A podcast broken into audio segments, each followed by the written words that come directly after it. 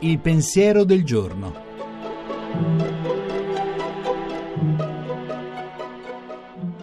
In studio Monica Mondo, giornalista, autore TV.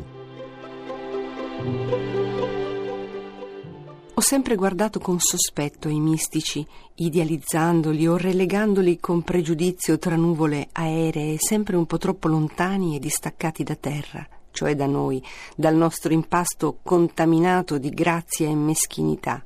Non è roba per noi quel tuffo infinito in Dio, questa follia pur santa che ci fa disprezzare la materia e la carne, che pure sono state redente e salvate nella loro totalità. Perché fuggirle?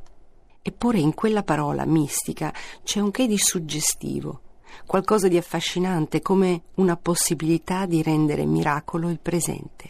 Quel mistero, quel segreto che vela e svela a un tempo, è forse la chiave per capirla più a fondo la realtà, senza scapparne via, ma anzi cogliendone tutta l'incommensurabile grandezza.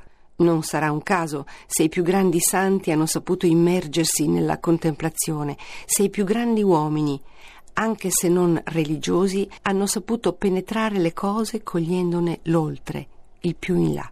Lo dico perché, forse, senza pretese di altezze, data a spiriti ben più nobili, a tutti è chiesta questa apertura al mistero, questo spalancarsi dell'istante alla possibilità di renderlo eterno. La trasmissione si può riascoltare e scaricare in podcast dal sito pensierodelgiorno.rai.it.